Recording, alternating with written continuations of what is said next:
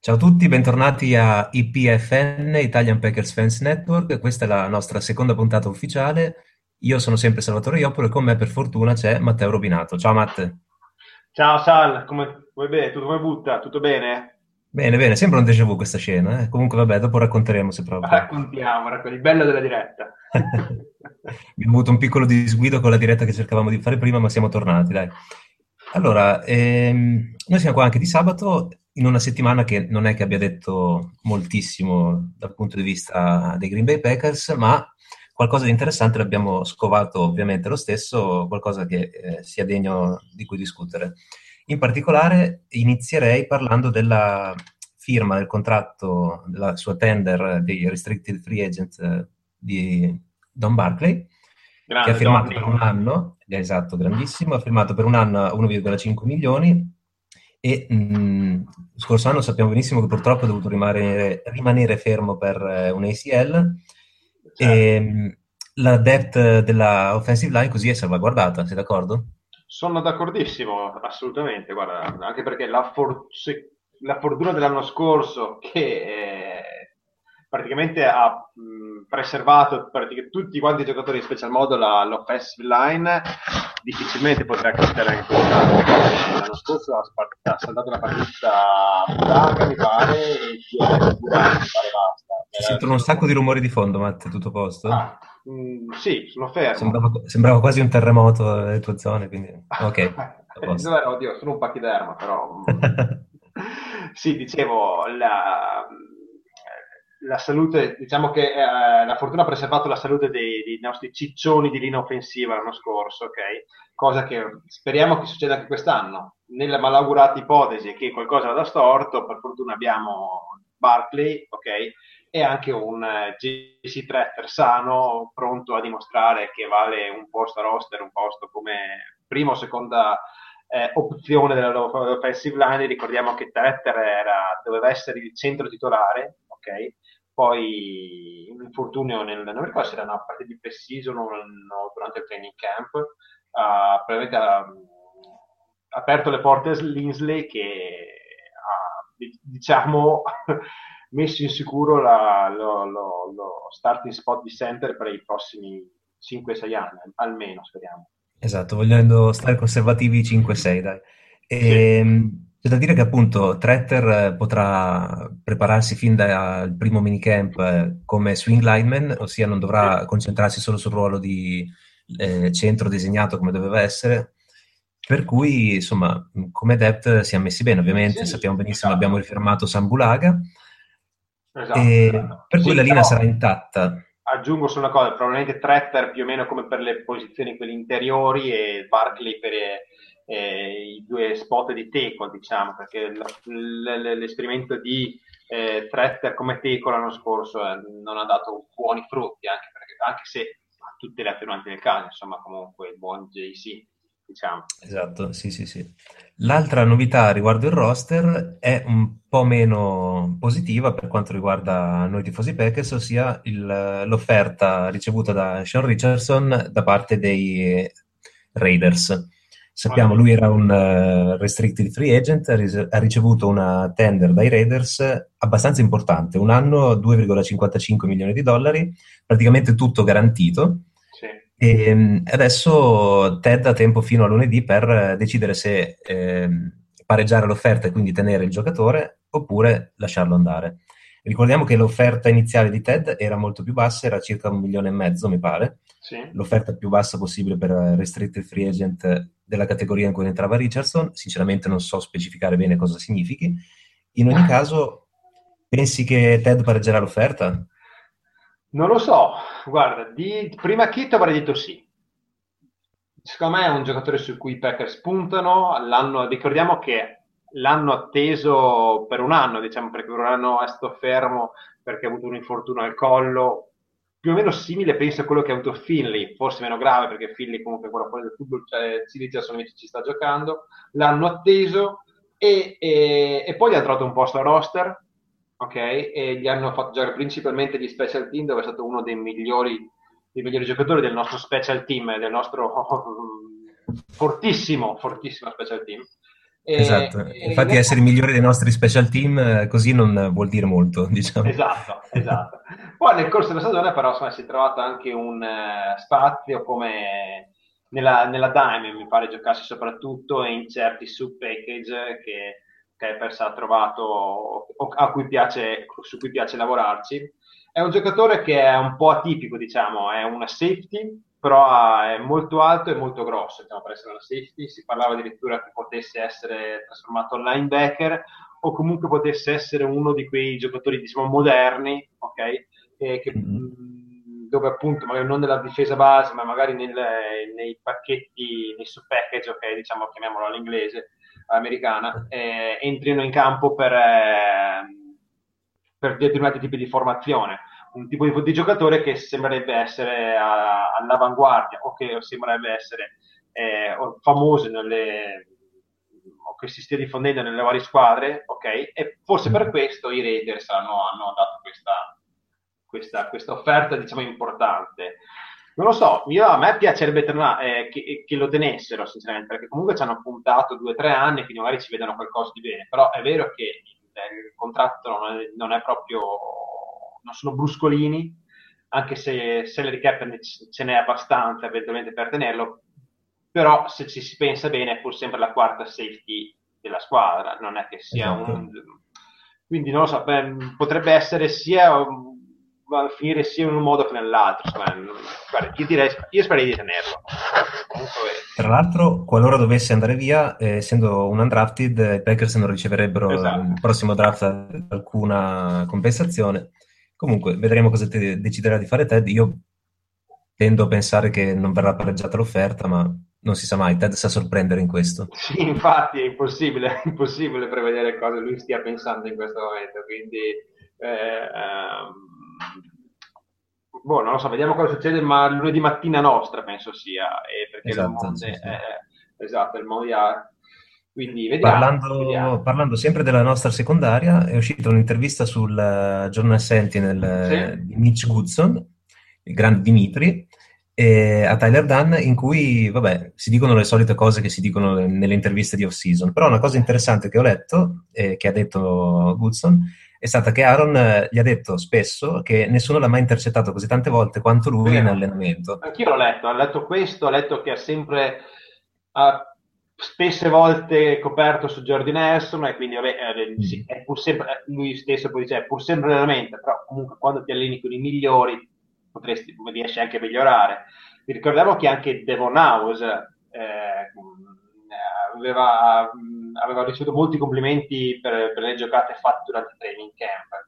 Diciamo mm. che il training camp dell'anno scorso di, di Goodson sicuramente non ha, non ha fatto sperare per il meglio, anche perché se vuoi ricordare quella che è la storia di, di Goodson, da dove arriva, è una storia tutta particolare. Adesso magari la ricorda Salvatore, che la sa meglio di me sicuramente. Sì, eh, fondamentalmente è un sesto giro, ha giocato i primi due anni al college basketball, e a Gonzaga, dopodiché oh, si, è, si è trasferito a Baylor per giocare a football e quindi gioca a football da relativamente poco e, ricordiamo anche le sue misure, cinque undici per centonovantasette libbre e soprattutto ha impressionato alla Combine con il suo quattro virgola quattro sulle quaranta yard e il suo trentasette inches di vertical jump, quindi un atleta di tutto rispetto.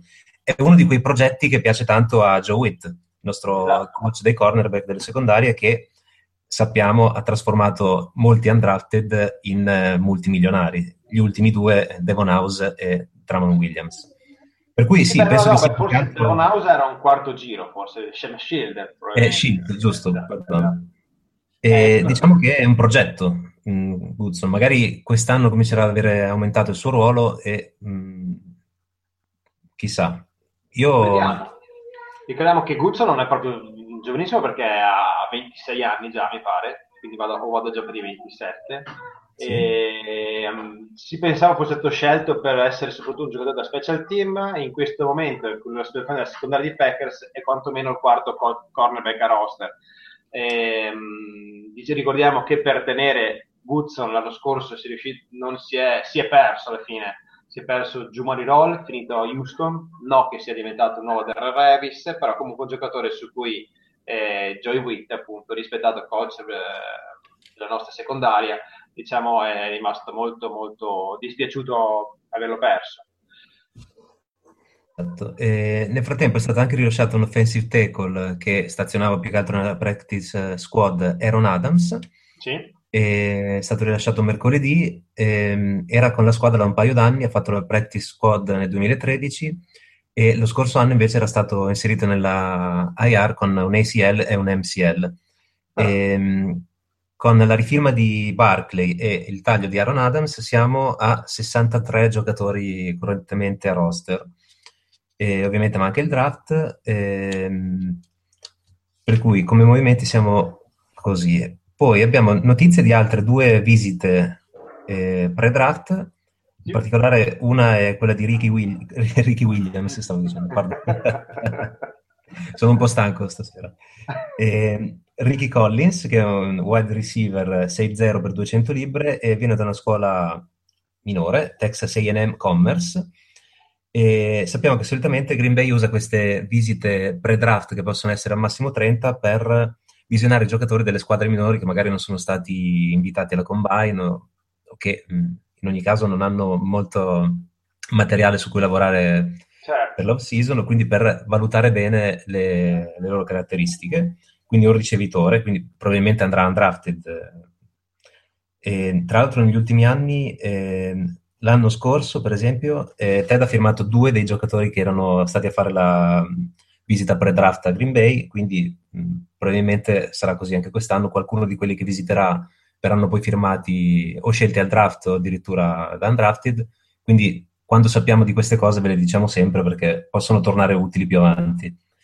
E, un'altra cosa interessante che abbiamo letto da pochi minuti anche noi è quella di eh, tale Thomas Gibson, Eh, di Kansas State, eh, un eh, giocatore di basket che non ha mai giocato a football. Kansas State diciamo che è famoso più che altro per, per eh, la pallacanestro piuttosto che per il football.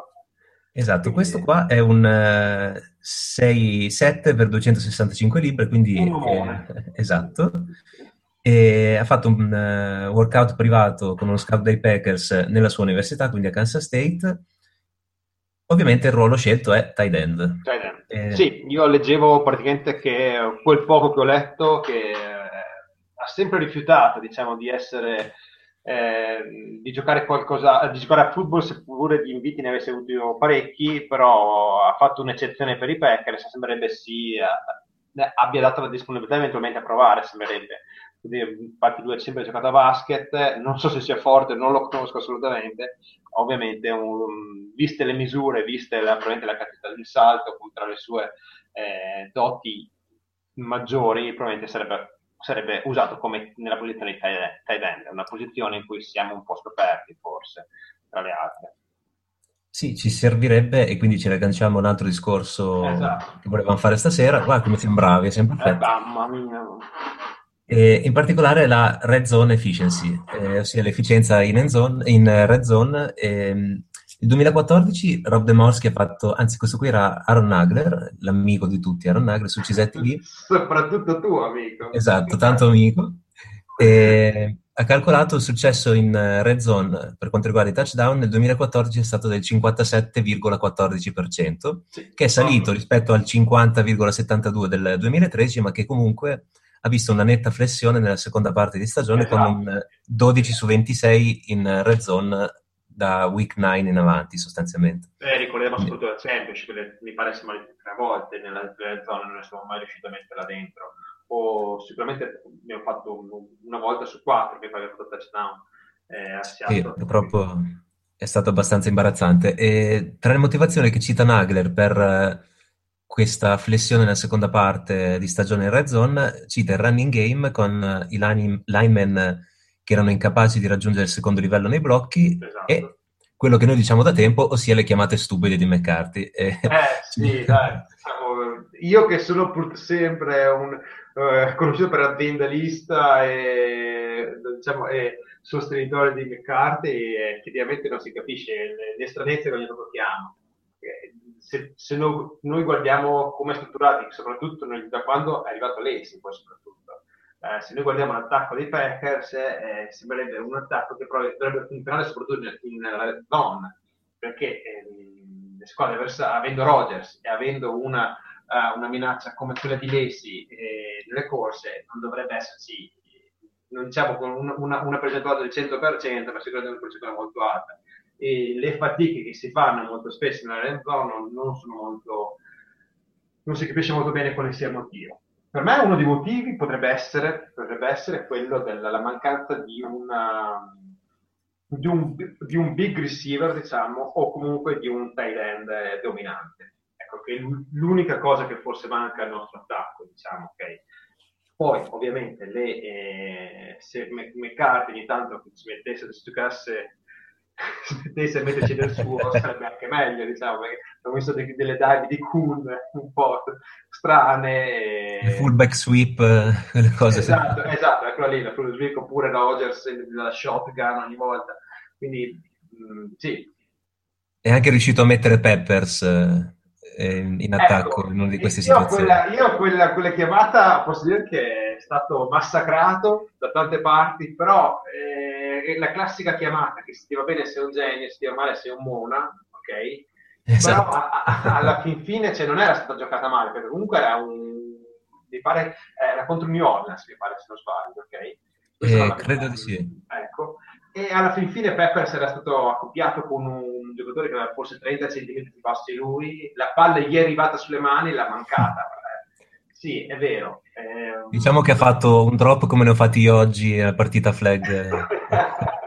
Sì, ma quella è forse una delle chiamate che forse gli perdono un po' di più. La, la fullback sweep non tanto, diciamo, perché se un, una yard, dai, senti, dai, palla Lacy, dritto e forte, o secondo vai vai con una play action, insomma, comunque qualche buco dovresti trovarlo.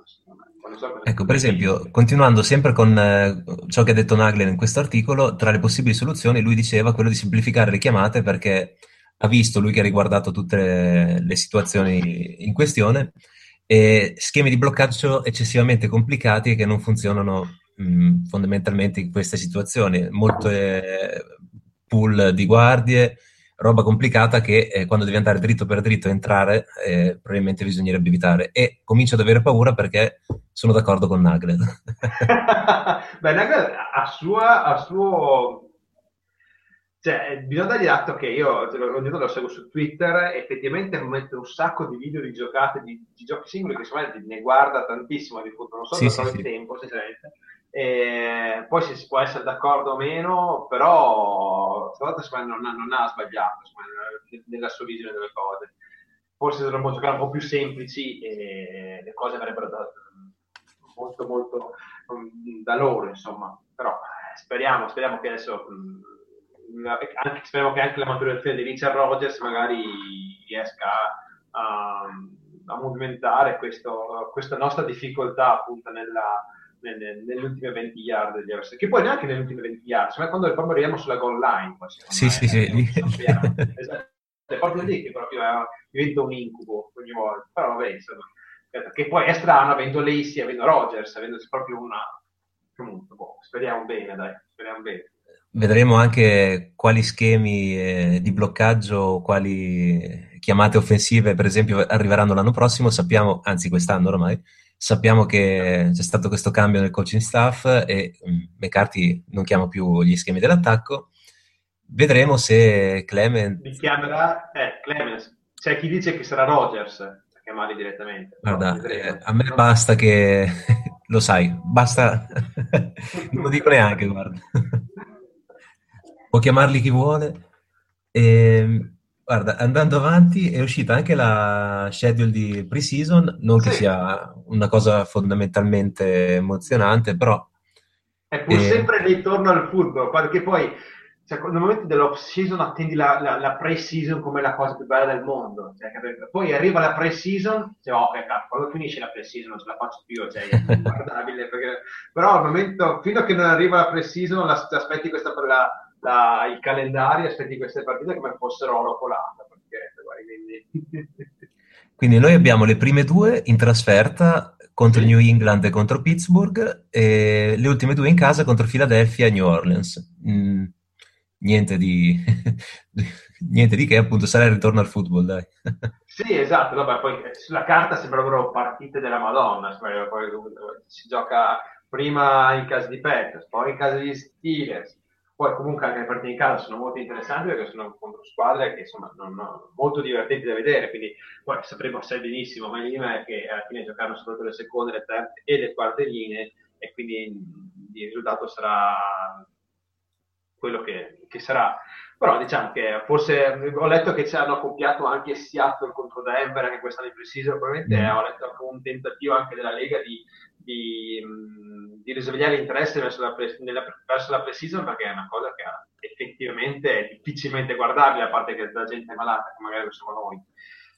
E, se proprio devo vedere, cioè, eh, se anche tu guardi gli stadi, a parte il Lambeau che è sempre comunque pieno, gli altri stadi eh, faticano anche a, a, a riempirsi per la metà.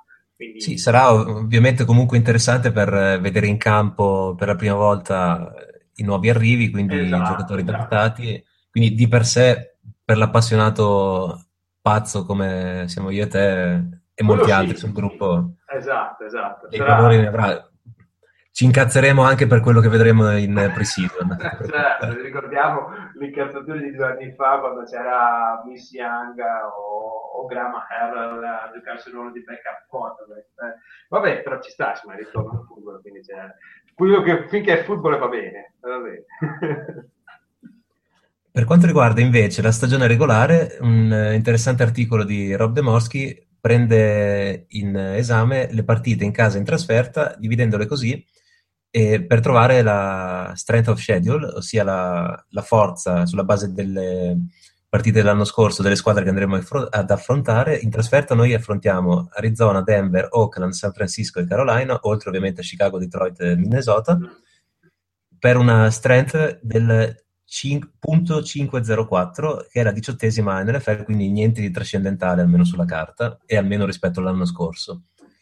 In casa invece abbiamo, oltre ovviamente a Chicago, Detroit e Minnesota, Kansas City, Saint Louis, San Diego, Seattle e Dallas, per una strength del punto cinquecentocinquantacinque, eh, che è la quattordicesima in N F L e la prima però nell'N F C North, per una complessiva strength of schedule del punto cinquecentoventinove. Queste, no, cinquecentoventinove. Queste sono cose da nerd, ok, però dà un'idea di quella che può essere... Sì, lasciano sempre un po' il tempo che trovano, sono i numeri poi confrontati alla, l'anno scorso, perché poi se lo guardiamo San Luis, che l'anno scorso poi se, dopo il libro di Bradford è calata, okay, o crollata, come vuoi chiamarla, in realtà sulla carta quest'anno è una, un avversario di tutto rispetto, secondo me.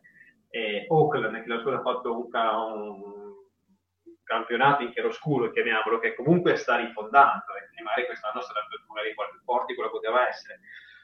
Non lo so, sulla carta sembra un calendario abbastanza difficile, secondo me. Poi dipenderà sempre il mondo da quando si trovano le squadre, nella della che si trovano e da, da, da quello che succederà durante la stagione. Secondo me, eh, e poi mi attacco a un'altra delle nostre iniziative del gruppo, eh, il fatto della, della eh, rilascio del calendario che dovrebbe venire in teoria venerdì prossimo. Mm-hmm. Okay, quindi, eh, sarà soprattutto quello per decidere la partita in cui ci sposteremo tutti a Green Bay.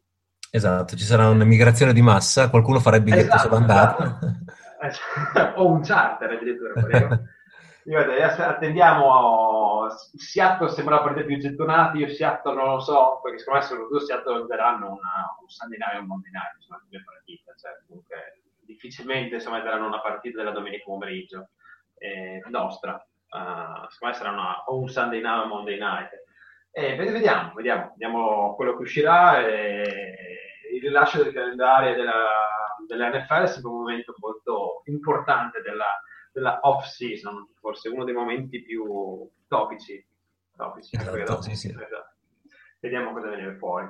Tu vedo che vorresti andare a vedere San Luis anche per, per ragioni di, di familiari, penso, vero? Sì, vorrei far vedere a mio fratello che tiene che tifoso dei Rams. Eh...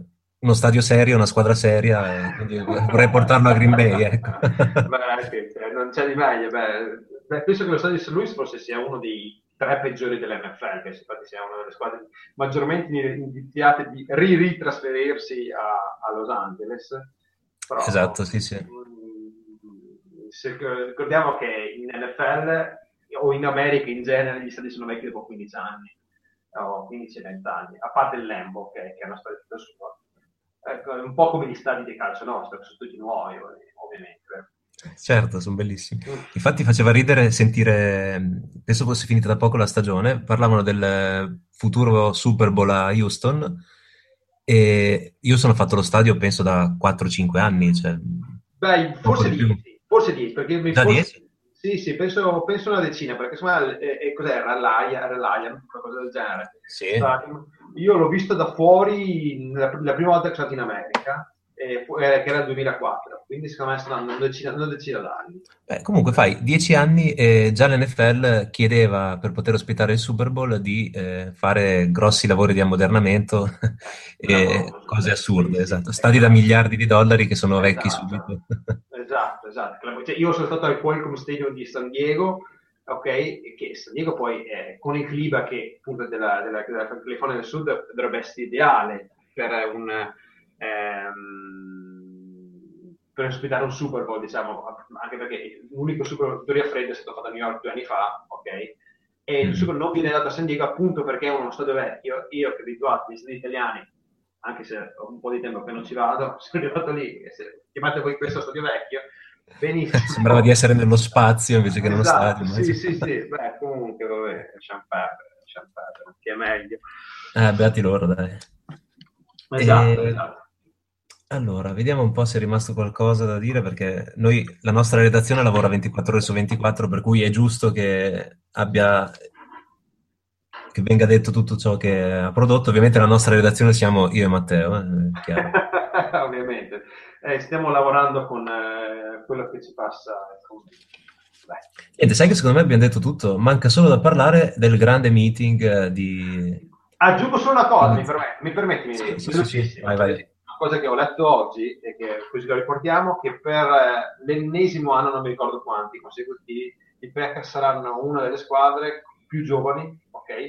Eh, mi pare che al momento sopra, sopra i trenta anni abbiamo solamente quattro giocatori, ok? Una, quindi una squadra molto molto giovane, e le altre squadre giovani come noi sono solamente i Bucks, i Buccaneers e i Jaguars, non proprio una grossa, uh, un grosso confronto, diciamo, e il punto che se, se stanno sani e trovano un quarterback fanno paura, secondo me. Sì, hanno una difesa incredibile. Mamma mia. Sì, sì, assolutamente.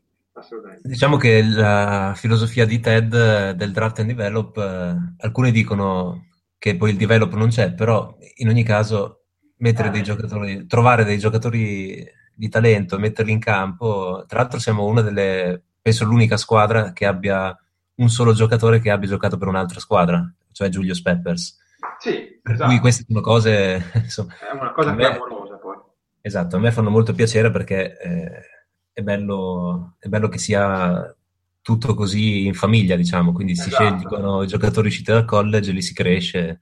Poi ovviamente esatto. A volte si riesce a tenerli, a volte vanno via in free agency, ma la filosofia rimane, penso che sia fondamentalmente vincente. Tra l'altro con questa filosofia abbiamo circa sedici milioni liberi nel sì. salary cap, che è l'ottavo dell'N F L, quindi per avere la squadra che abbiamo, i nomi che abbiamo e essere comunque pardon, l'ottava squadra per più salary cap, penso che vada dato merito a, a chi gestisce la squadra, insomma. Sì, cioè, non possiamo lamentarci, insomma, dopo che possa che teniamo discorsi fatti e rifatti, eh, che poi non c'è né una ragione né un torto, cioè, ok.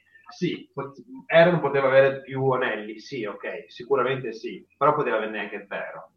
Eh, non, sì. c'è un, un, non c'è una ragione, un torto sul discorso del genere, perché dipende poi come, da come si vedono le cose. Cerchiamo di essere contenti di quello che a, ad oggi è arrivato. Diciamo, la finestra è ancora aperta, che sarà aperta almeno per almeno quattro cinque anni almeno ancora, e speriamo di portarne a casa per un altro. Sarei più che contento di vincere un altro nei prossimi quattro cinque anni, non so te. Magari. Esatto, speriamo, dai. dai Tanto è, è difficile, insomma, è difficile eh, vincere, certo. Non c'è una ricetta che si possa seguire e si vinca a prescindere, per cui... Eh, magari. Facile. Beh, dai, qui chiudiamo e lascio a te la palla per quanto riguarda il discorso sul meeting.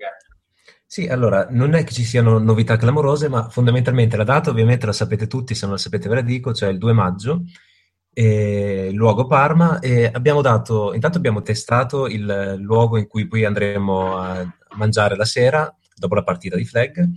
È un eh, pub in stile bavarese, si mangia e si beve bene, niente di appunto trascendentale, nel senso non siamo stati a scegliere il ristorante da lusso.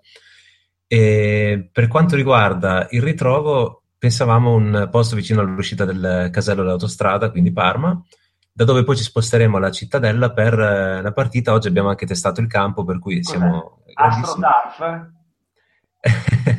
È erba mista a fanghiglia, che infatti ricordava un po' il Soldier Field, abbiamo detto oggi.